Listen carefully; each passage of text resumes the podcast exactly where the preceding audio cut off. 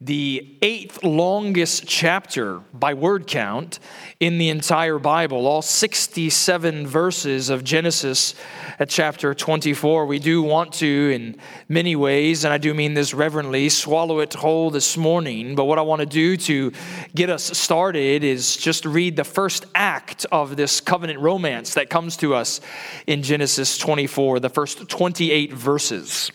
So, what I want to do is read verses 1 through 28. And what we're going to see along the way today is how this substantial text is really quite simple in its point, and perhaps you might be able to discern some of it as I read the first 28 verses. So let us hear now as God speaks to us once again through his covenant word. Now, Abraham was old, well advanced in years, and the Lord had blessed Abraham in all things. And Abraham said to his servant, the oldest of his household, who had charge of all that Abraham had, Put your hand under my thigh, that I may make you swear by God, the God of heaven and the God of earth, that you will not take a wife for my son from the daughter of the Canaanites among whom I dwell, but will go to my country and to my kindred, and take a wife for my son Isaac. The servant said to him, Perhaps the woman may not be willing to follow me to this land. Must I then take your son back to the land from which you came? Abraham said to him, See to it that you do not take my son back there. The Lord, the God of heaven, who took me from my father's house and from the land of my kindred, and who spoke to me and swore to me, To your offspring I will give this land. He will send his angel before you, and you shall take a wife for my son from there. But if the woman is not willing to follow you, then you will be free from this oath of mine, only you must not take my son back there. So the servant put his hand under the thigh of Abraham his master and swore to him concerning this matter. And then the servant took ten of his master's camels and departed, taking all sorts of choice gifts from his master. And he arose and went to Mesopotamia to the city of Nahor. And he made the camels kneel down outside the city by the well of water at the time of evening, the time when women go out to draw water. And he said, O Lord God of my master Abraham, please grant me success today and show steadfast love to my master Abraham. Behold, I'm standing by the spring of water, and the daughters of the men of the city are coming out to draw water. Let the young woman to whom I shall say, Please let your jar down that I may drink. And who shall say, Drink, that I will water your camels also? Let her be the one whom you have appointed for my servant Isaac. By this I shall know that you have shown steadfast love to my master. Before he had finished speaking, behold, Rebekah, who was born to Bethuel, the son of Milcah, the wife of Nahor, Abraham's brother, came out with her water jar on her shoulder. And the young woman was very attractive in appearance, a maiden whom no man had known. She went down to the spring and filled her jar and came up. And the servant ran to meet her and said, Please, give me a little water to drink from your jar. And she said, Drink, my lord. And she quickly let down her jar upon her hand and gave him a drink. And when she had finished giving him a drink, she said, I will draw water for your camels also until they have finished drinking. So she quickly emptied her jar into the trough and ran again to the well to draw water, and she drew for all his camels. The man gazed at her in silence to learn whether or not the Lord had prospered his journey or not. And when the camels had finished drinking, the man took a gold ring weighing a half a shekel and two bracelets for her arms weighing ten gold shekels and said, Please, tell me whose daughter you are. Is there room in your father's house for us to spend the night? And she said to him, I am the daughter of Bethuel, the son of Milcah, whom she bore to Nahor. And she added, We have plenty of straw and fodder, and room to spend the night. The man bowed his head and worshiped the Lord and said, Blessed be the Lord, the God of my master Abraham, who has not forsaken his steadfast love and his faithfulness to my master. As for me, the Lord has led my way in the house to of my master's kinsmen. And then the young woman ran, and she told her mother's household about these things. Let us pray together. Father, we thank you that you work all things according to the counsel of your will.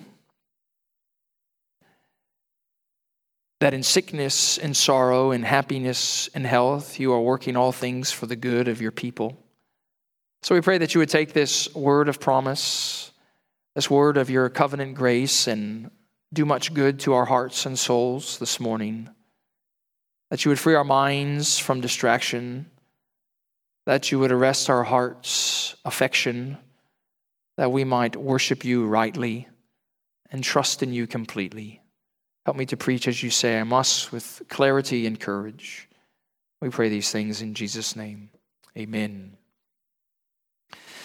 You know, we've had occasion, of course, over the years to go over to people's houses for dinner. Emily and I, and obviously with the kids as well, maybe meet them for the first time or visit a church family for the first time. And almost inevitably, there comes a point in the conversation where they will ask Emily and I, or an individual will ask Emily and I, well, How did you two meet? And I'll inevitably look across the way to Emily with a gleam in my eye because I'm going to inevitably say, Well, which story do you want? Because we have differing stories of how we met.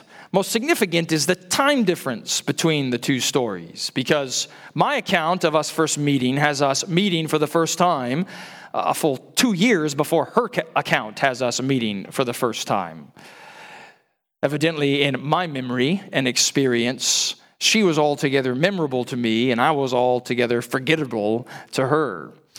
And of course, there comes a time in the story where we eventually converge in our disagreements about what actually took place, and we come together.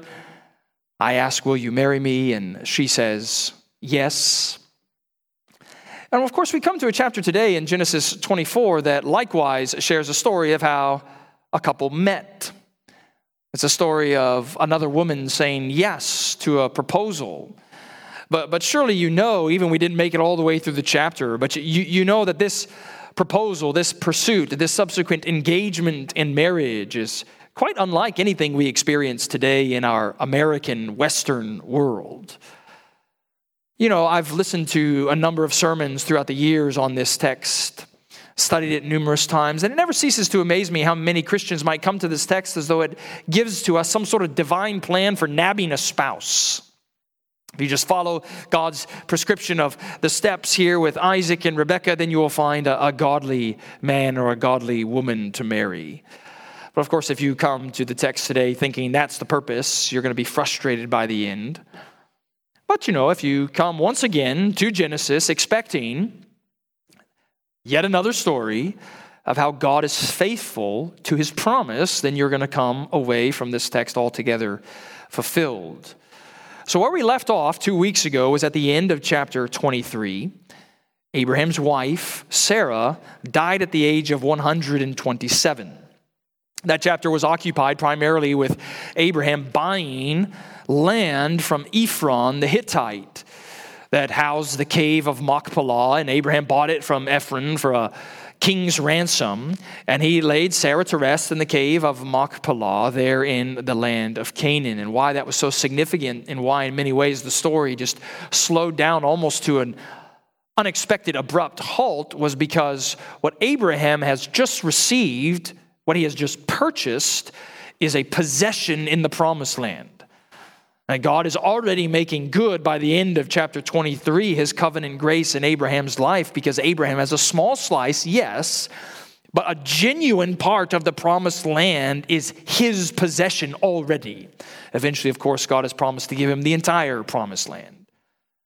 But part of the problem is, is that now Sarah, the matriarch of the covenant, the queen of the promise, she's died, leaving Abraham only one child, the son of promise named Isaac. So, kids, you, you might think about what do you remember as are the, the, the two main parts of the covenant God made with Abraham. Remember, he promised him land and also people, a nation. Offspring as numerous as the stars in the sky. And by this point in Genesis chapter 24, as it turns the page and begins, there is some degree of security and stability with the land part of that promise, but the family, nation, offspring part of that promise, it still kind of hangs by a thread because once again we find it in Abraham's old age. It's resting on one man, this man named Isaac, the son of the promise. And so the entire point of this entirely long chapter is that we would see God provides a wife for the son of promise. Yet again, in Genesis, God is providing according to his promise, and he's providing according to his promise because of his steadfast love. If you look down again at the text, you'll see God's steadfast love mentioned four times in the passage, some of which we already read. Verse 12, you'll see it. Verse 14, the second time. You see it also, thirdly, in verse 27. And then near the end of the chapter, the servant mentions it again in verse 48. God's steadfast love, it's, it's, this difficult word to translate. We've mentioned this before in recent weeks, even translate from Hebrew into English because it's got this, this fullness that we just can't capture with our English words. At least we can't capture with just one or two words. It's why ESV renders it steadfast love. Other translations call it mercies, great love, loving kindness. It's this complete and covenantal love, this forever and full love, this lasting and loyal love. It's the kind of love that is just immense. It's overwhelming. It's all consuming. Right? Knows no height, no depth, no length, no, no breadth. And it's God's steadfast love that works his promise, brings it to fulfillment in the life of not just Abraham, but of course Isaac as well this morning. So, God's steadfast love is going to punctuate the passage for us as we think about the three main characters in the story. So, first, we're going to see God's steadfast love to Abraham, then God's steadfast love in Rebekah. That's the major part of the text, verses 10 through 61. And then verse 62 through the end, God's steadfast love for Isaac. So, his steadfast love to Abraham is how the text begins. Look again at verse 1. You'll notice Abraham's old. He's rich, he's advanced in years, and he's earnest, he's urgent. He's got something on his mind as he's facing down the tunnel of his life, wondering if death is going to come soon.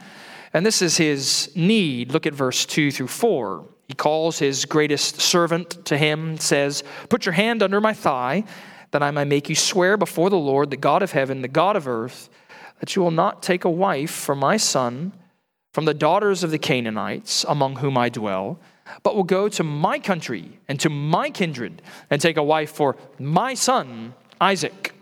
So he's earnest to see God begin to fulfill this promise to, to bring about a multitude of offspring. He needs a grandson if the, the promised seed is going to continue. And if he's going to get a grandson, of course, his son needs a wife. And he's rightly earnest to get a wife from his family.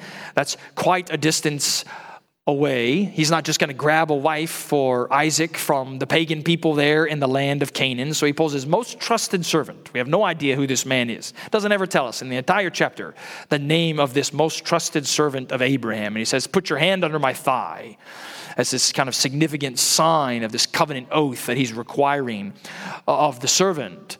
Go get a wife from my homeland for my son. But you'll notice in verse 5 that the, the servant has a, a question about his mission. Look at what he says. Well, perhaps the woman may not be willing to follow me to this land. Must I then take your son back to the land from which you came? So, kids, you probably want to see at this moment, because of Abraham's being advanced in years, being old in age, the servant seems to think that by the time he gets to Abraham's homeland and comes back, Abraham might be dead. So he needs the fullness of his marching orders to know what's going to happen. What if I do find a woman, but she doesn't want to come all the way back here? Well, should Isaac then leave the promised land and go? Well, if you just glance down again at verses 6 through 8, Abraham is clear. God's going to provide. Isaac may not leave this land. She must come here. And perhaps what you want to see about Abraham's demand and expectation of his future daughter in law's faith is that it's somewhat like his was back in Genesis 12.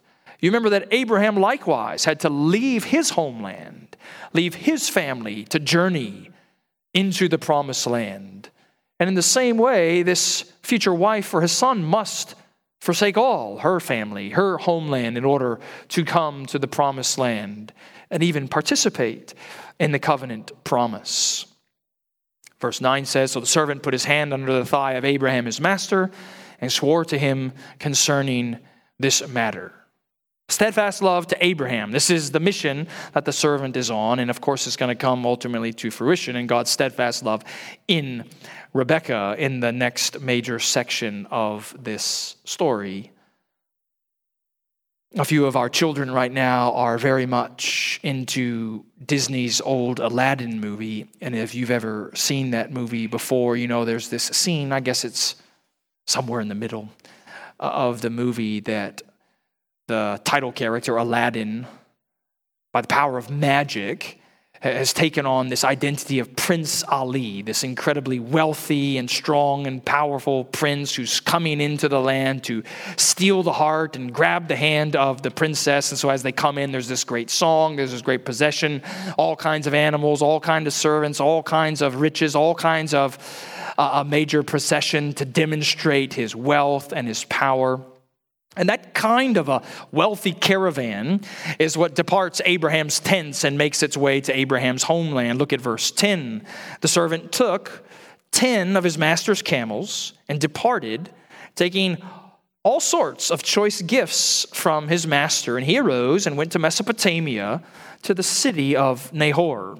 Now, it's been a while since we mentioned camels, but children, you might remember months back we talked about how camels were really significant animals in the ancient world. They were not just a, a, luxury transportation vehicle, they were indeed a sign of wealth. It was something akin to the ancient form of a Rolls Royce. And for a man to have 10 camels that he can just send off with his servant was a sign of his immense power, his, uh, his immense wealth. And not just that, the servant is taking, isn't he? All kinds of riches, all kinds of expensive gifts that we're soon going to see in the remainder of the chapter. So he's going to go to Abraham's homeland. And immediately the servant's going to attract attention. He's going to be a servant that is bringing a master's or doing the master's bidding, that is full of power and full of, of strength. He's going to the city of Nahor. as best we can tell, that's about 500 miles northwest of where Abraham probably was at that time in Hebron. If you wanted an idea of what that would look like, it's pretty much equidistant to, and even on the same kind of geographical trajectory if we left McKinney, Texas today and just started walking towards St. Louis, Missouri. Eventually, we're going to get there, and eventually, the servant gets to Mesopotamia, to the city of Nahor, and look what happens in verse 11. The camels are tired, so they kneel down outside the city by the well of water at the time of evening, at the time when the women go out to draw water. And there's a number of devices that the author uses in this story to, frankly, up the tension and communicate the romance of this account. There's all kinds of unexpected allusions that happen in this passage, and one of which is here. This verb, actually, for the camels kneeling down, is the same verb used throughout the passage for blessing. So it's as though the camels are coming into the country and they're kneeling down, preparing to bless those whom they meet. And in the same way, the servant he, of course, is kneeling down himself to pray for blessing. Look at verse 12 through 14. O Lord God of my master Abraham, please grant me success today and show steadfast love to my master Abraham. Behold, I am standing by the spring of water, and the daughters of the men of the city there coming out to draw water. Let the young woman to whom I shall say, Please let down your jar that I may drink, and who shall say, Drink, and I will water your camels. Let her be the one whom you have appointed for your servant Isaac. Surely it should be instructive for us that the servant is praying here. Just as he's arriving into the place of his mission, he's praying immediately, isn't he? For blessing. I wonder when the last time was that you begged the Lord for blessing. You begged that the blessed God would indeed shower his favor and grace upon you. You know, perhaps it's a point of self examination for us that we need to consider so often in our times of need. Not just hours go by before we pray for blessing, days go by, weeks go by. And that kind of slow impulse, doesn't it reveal for us our, our self reliance?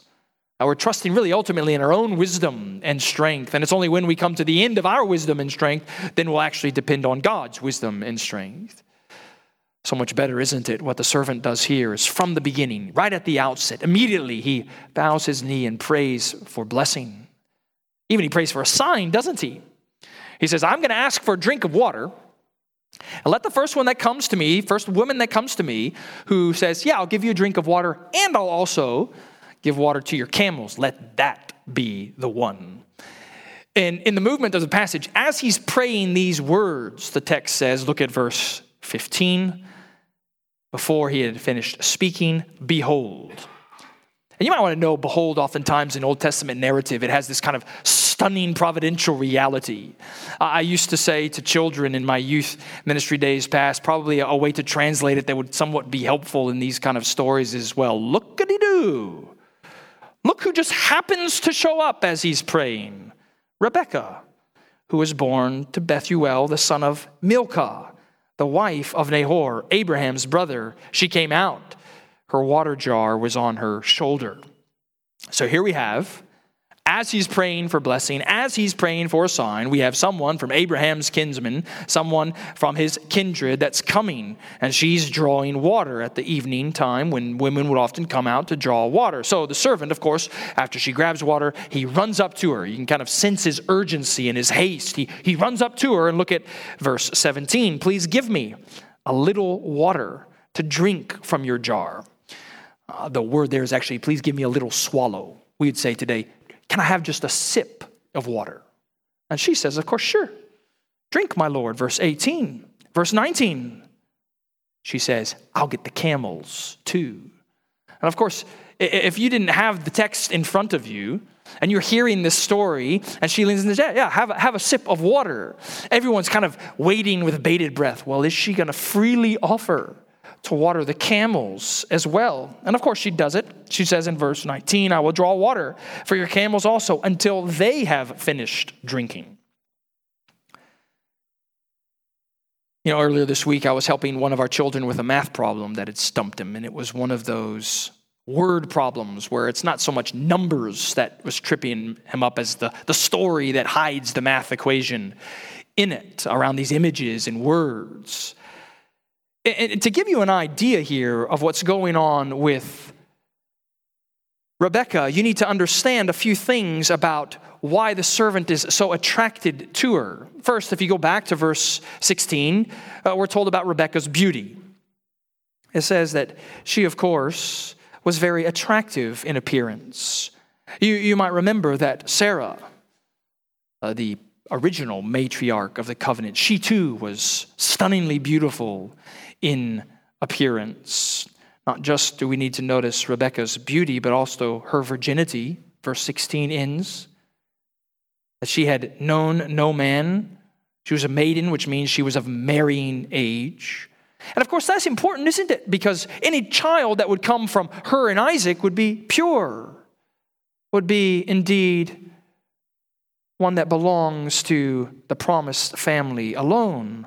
But what's fascinating in this text is when it comes to the camels and the water, it's less Rebecca's beauty and virginity as much as Rebecca's industry that's emphasized. So here's the word picture that you want to understand this mathematical equation to recognize what's actually going on here in this scene.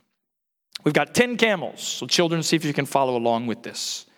You got 10 camels. At the end of that kind of a journey, each camel would drink 25 gallons of water. Okay, so how many gallons of water must Rebecca draw from the well? 250 gallons of water. Now, the average jar that a woman at this time would hold on her shoulder to bring water to and fro the well would be three gallons. So, how many trips is Rebecca in all likelihood having to make back and forth? to water these camels. At least 80 trips, probably. And if you know your water weight well, you know that a gallon of water weighs 8.34 pounds. Okay, so how many pounds of water is Rebecca getting ready to haul to these camels? Well, if your math is right, And I guess really, if my math is right, I think that means she's hauling in the course of this time, however long it took, 2,085 pounds worth of water to water these camels. So maybe you begin to understand why this was the sign, why this was the test that the servant was asking of the Lord because no ordinary woman would have wanted to haul that kind of water for that number of camels for a man she didn't even know. And of course, look at verse 21. The servant's watching intently the whole thing. He gazed at her in silence to learn whether the Lord had prospered his journey or not. And of course, by the end, he's convinced. This is the one, this is the woman. So he's taking up all of these riches, these gifts in his arms, and he goes to her, if you notice in verse 23, and says, Please tell me whose daughter you are. Okay, so the, the, the sign, if you will, has been fulfilled, but he wants to know if she, of course, comes from Abraham's family. And then the text moves on from emphasizing her industry to emphasizing Rebecca's hospitality. Because she says, Yes, I'm the daughter of Bethuel, the son of Milcah, whom she bore to Nahor, who's Abraham's brother. Also, that, she says, Yes, come and, and rest at our house. Verse 25, we have plenty of straw and fodder, room to spend the night. So it's at this point the servant knows, I have found the one. Now I just need to close the deal. But of course, again, this servant, notice his devotion. He prays immediately, worships the Lord. Verse 26 through 27, he bowed down his head and worshiped Yahweh and said, Blessed be Yahweh, the God of my master Abraham, who has not forsaken his steadfast love and his faithfulness towards my master. As for me, the Lord has led me in the way to the house of my master's kinsman. So he knows, doesn't he? God has done it. And the appropriate response is prayerful praise. You know, I, I, do hope that you believe God governs all things. The Bible is so clear that God governs all his creatures and all their actions. But I also hope that you know how understanding and believing that truth gives you all kinds of fuel, all kinds of grounds for thanksgiving and praise to God because every single circumstance you face, every single event that happens, even every single conversation you have, God is moving and directing for your good and the fulfillment of his promises. So many reasons every single day that he gives us that we might praise him, just as this servant is doing in his prayer. Well, you'll notice in verse 28, Rebecca runs off to the household and she tells her mother's house, Look at all this stuff that just happened. And then another man enters the scene, her brother named Laban, who's going to become somewhat integral to the story of Genesis as things continue. You'll see in verse 30 and 31, as soon as he saw the ring, that's actually a nose ring that the servant gave to Rebekah, and the bracelet on his sister's arms. And he heard the words of Rebekah, This is what happened to me. Look what he says in verse 31 to the servant Come in, O blessed of the Lord. Why do you stand outside? And it's somewhat hard to know Laban's motives at this moment because verse 31 makes it seem like, as he's invoking the covenant name of God, that of course he is not just part of Abraham's family, he's part of Abraham's spiritual family. But if you notice in verse 30, it almost has a more ominous tone, doesn't it? That maybe it was less the spiritual connection and the possibility of riches that motivates Laban in this moment as what seems to really catch his eye are the expensive gifts, this expensive jewelry that Rebecca is now wearing. Uh, whatever it is, he says, Hey, come inside.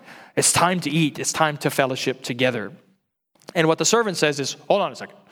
He's again, he's urgent, he's excited. He, he needs to relay the entire narrative, even before he met Rebecca, to Laban and his family before he's going to eat. And that's essentially what happens in verse 33 through verse 49 is just recounting everything we just saw. Just says it all almost in the exact same language, once again in detail, so they might know exactly what happened. By the end of his telling, before he sat down to eat lunch, eat dinner, whatever the meal was, he puts the question. He makes the proposal, if you will, to Rebecca's family. Look at verse 49. Now then, if you are going to show steadfast love and faithfulness to my master, tell me. And if not, tell me that I may turn to the right hand or to the left. And maybe some of you men can somewhat sympathize with the servant's emotions at this point. Perhaps when you ask for your future wife's hand in marriage from your future father in law at the time, he made you sweat it out a bit before he Uh, gave you his blessing and gave you his word of affirmation that you indeed could marry his daughter. And perhaps that's what's going on with the servant here right now, wondering if after all of this, they're still going to say no. But look at what Laban and Rebekah's father say in verse 50 and 51. The thing has come from the Lord. We cannot speak to you good or bad. Behold, Rebekah is before you. Take her hand and go, and let her be the wife of your master's son, as the Lord has spoken. So you, you do see that they recognize God's dealings in this circumstance. They essentially say, hey, God's done it. It's so clear, it's so obvious to us that God has done this. Who are we to stop the Lord from doing this? Rebekah may go with you. So, in the subsequent verses, if you scan your eyes through it, the man finally sits down to eat. He gives him even more gifts. He goes to sleep that night, and then he wakes up in the morning, still earnest, still excited, and he says, All right, it's, it's time to get going. And surely some of you can sympathize with Rebecca's family at this moment because they're very much saying, Hold on a second. Yeah, you're wanting to leave already? Because, of course, at that time, the vast majority of Rebecca's family would never see her again. And here is the servant suddenly appearing the day before, and then within a matter of hours, really, saying it's time for us to depart. And if you went back and looked at all the previous verses after verse 28 to this point, really, in the text, you'll notice that Rebecca has been a silent character in the whole story. Now, kids, you might wonder, what's Rebecca thinking about all this? Surely she did excitedly report the events to her mother's household, but what does she think about potentially leaving her home, going far away, and marrying a man that she's never met? Well, she speaks up once again, doesn't she? As the family says, Well, we're just going to ask Rebecca what she wants to do. If she wants to leave now, or she wants to wait at least 10 days to remain with us longer. So they called, look at verse 58, Rebecca, and said to her, Will you go to this man? And she said, in Hebrew, elech. There's one word. I will go is what the ESV translates it as. Probably better said in our kind of English language and connotation today. She says, let's go. So you see something, don't you, of, of Rebecca's faith immediately, spontaneously saying, Yes, I will go. I will forsake everything to go where the Lord is calling me. And I wonder if you've ever had that kind of experience of God's leading in your life. This sudden, unexpected event arises. This sudden, difficult decision comes, and yet it's so manifestly clear that it's of the Lord. Was there still a sense of hesitancy to follow, even though it required sacrifice? Or did you, like Rebecca, say, Let's go. So off she goes. This is God's steadfast love in Rebekah, steadfast love to Abraham. God's providing a wife for his son of the promise. And now, of course, we want to give our attention the last few verses to his steadfast love for Isaac. So, kids, what do you know about Isaac at this point in Genesis? Of course, we really don't know that much about Isaac, do we? Certainly, compared to the other patriarchs in Genesis, we're not even going to get to know that much about Isaac. He's the miraculous child of the promise. He trusted in his father to such a degree that he laid down on the altar when God had called Abraham to sacrifice his son. Uh, we do know by this point he's at least, Isaac is at least 37 years old. He might even be closer to 40 at this time. He's not married. You'll see in verse 62, he's living this nomadic life in the Negeb, so he's no longer in his father's tents. He's kind of struck out on his own. Verse 63 also seems to give us a sense of his spirituality and piety before the Lord, because look at what he's doing in verse 63. He went out to meditate in the field toward evening. And that word meditate, it's, it's kind of a hard one also to translate. It can mean everything from just strolling along the way to prayerful meditation. And I think it's probably better to understand it as prayerful meditation in the context of the passage and in the point of the passage. I think we're meant to see something here of, of Isaac's genuine trust and devotion in the Lord. It seems to be an ordinary part of his life as he goes out in the cool of the evening to prayerfully meditate on his covenant king. And again, you want to see the expertise of the author in weaving together this story of covenant romance, because if you look at the end of verse 63 and the beginning of verse 64, you see the same verb is used of Isaac and Rebekah. They, they lifted up their eyes. It seems to have this connotation, it seems to have this picture that it's painting for us that at the very same moment, across the way in that desert like land, they both lift up their eyes and look on one another. And funny enough, Rebecca lifts up her eyes, verse 64, and when she saw Isaac, she dismounted from the camel. The word is more literally, she fell from the camel. Maybe he himself was strikingly handsome, altogether rugged in his attraction. Whatever it is, you'll see she asks in verse 65, Who's this man? The servant says, That's my master. It almost has this tone of love at first sight. God is moving and weaving things together. There's such a certainty and affection even from the beginning. And we know partly that's what's in her mind because of the end of verse 65. She took her veil and covered herself. Veiling oneself in such a moment was a badge of betrothal, it was, it was a badge of marriage. And fascinating, isn't it? It's fascinating that in this entirely long chapter, that's so full of the pursuit and the proposal that is made towards Rebecca. Their marriage, Isaac and Rebecca's marriage, it's just mentioned in one verse. Do you see that in verse 67?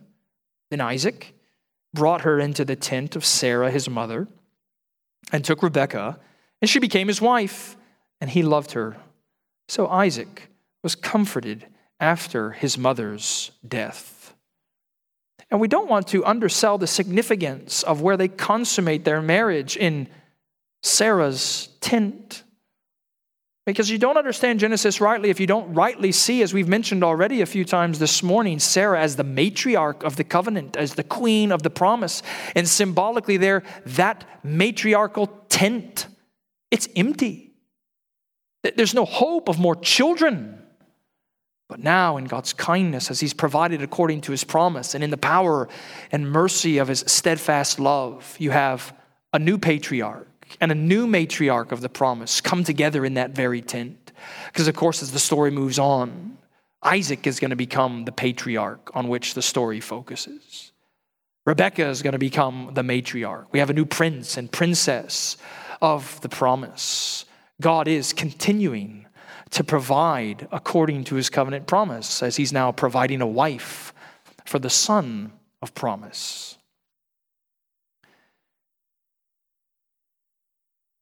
One of my favorite preachers, and certainly one of the better known preachers in England in the 17th century, was a man named John Flavel.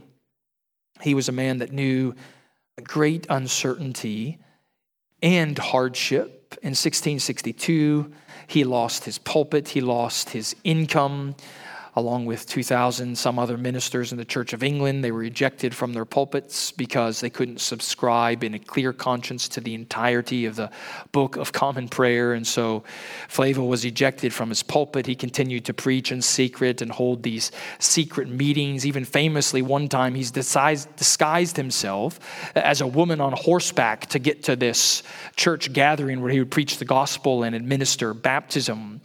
And for years in the 1660s and 1670s, the authorities pursued him. They tried to silence him. Even to one point, the public burned him in effigy. Such were their feelings for John Flavel.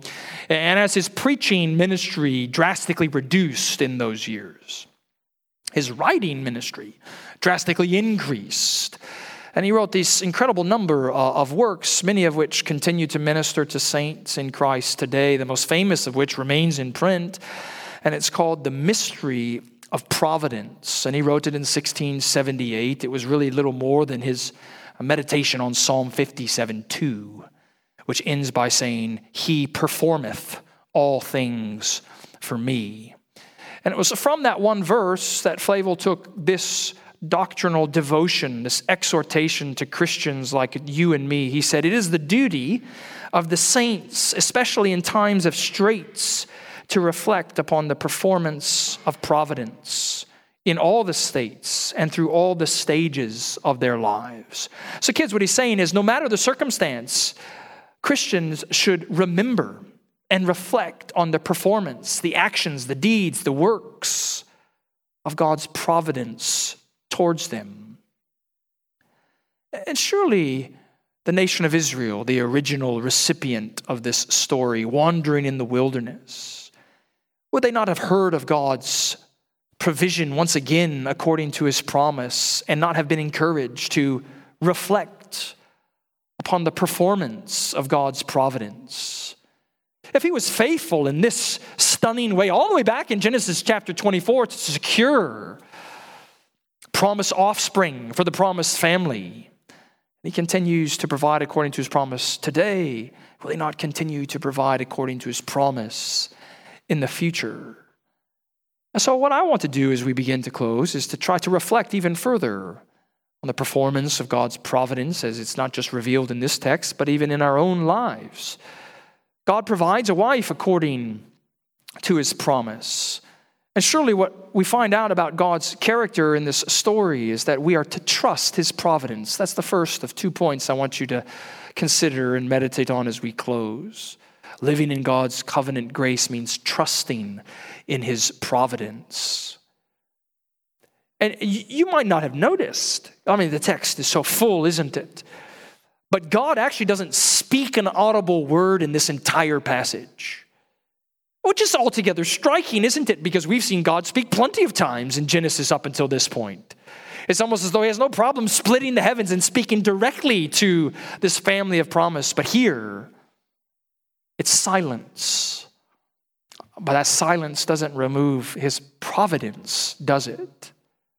You see, again, look at verse 48. The servant recognizes the Lord's dealings in these matters. As he's recounting the story to Rebekah's family, he says in verse 48 Then I bowed my head and worshiped the Lord and blessed the Lord, the God of my master Abraham, who had led me by the right way to take this bride for his son.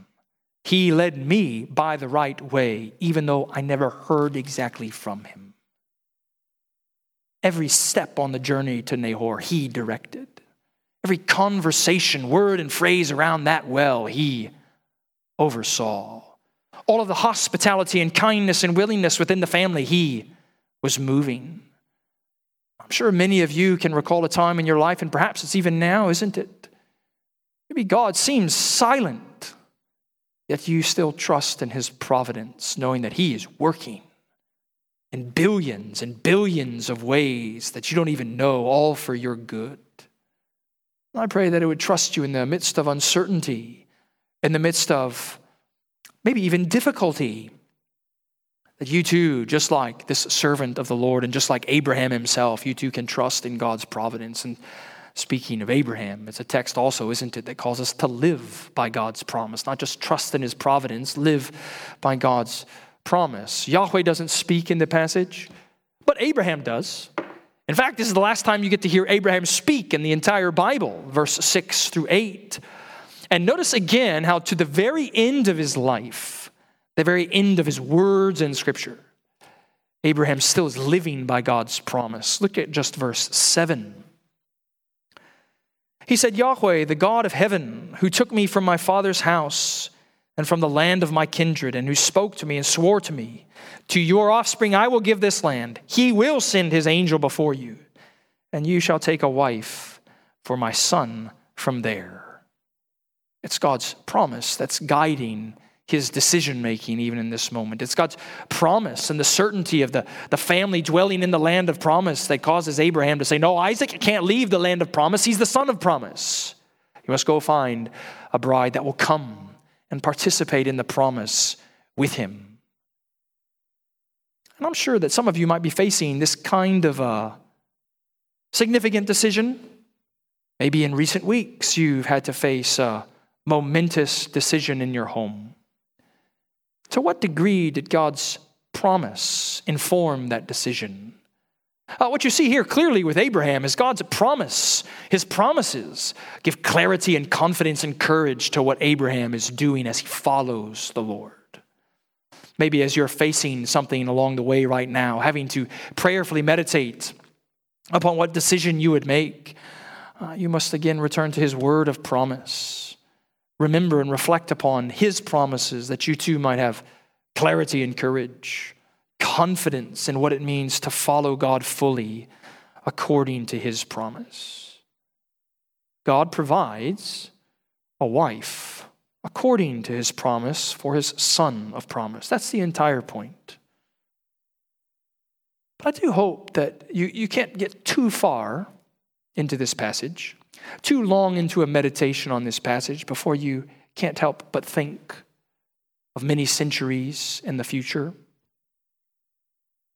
when God would send another angel to another virgin, when God would send another angel to another maiden who likewise would promote and advance the promised seed of Abraham, to another virgin who, like Rebekah, who said, I will go.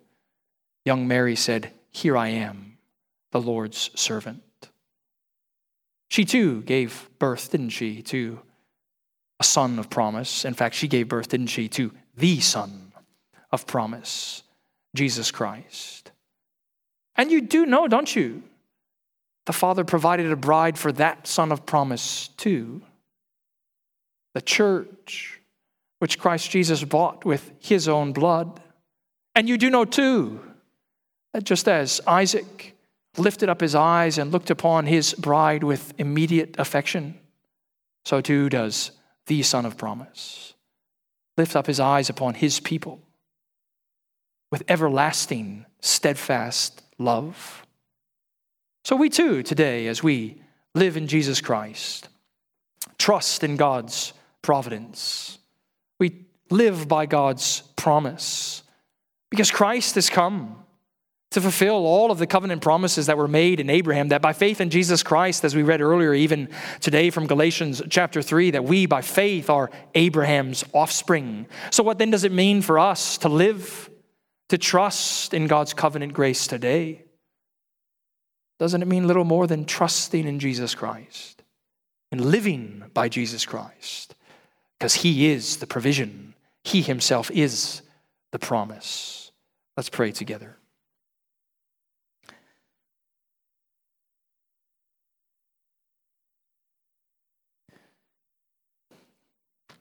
Father, we do praise you for your steadfast love that knows no limit. Steadfast love that you have poured out upon us in your Son, Jesus Christ. Help us, we pray, to trust in you with diligence and devotion. May we too, by faith, be included in Abraham's family. That we too might be able to call him our Father in the faith. Let us learn let us feel, let us experience even the gaze of Jesus Christ who looks upon us with love this day as we are apart from one another. And so minister to us and comfort us, we pray. In Jesus' name, amen. We do want to continue in our time.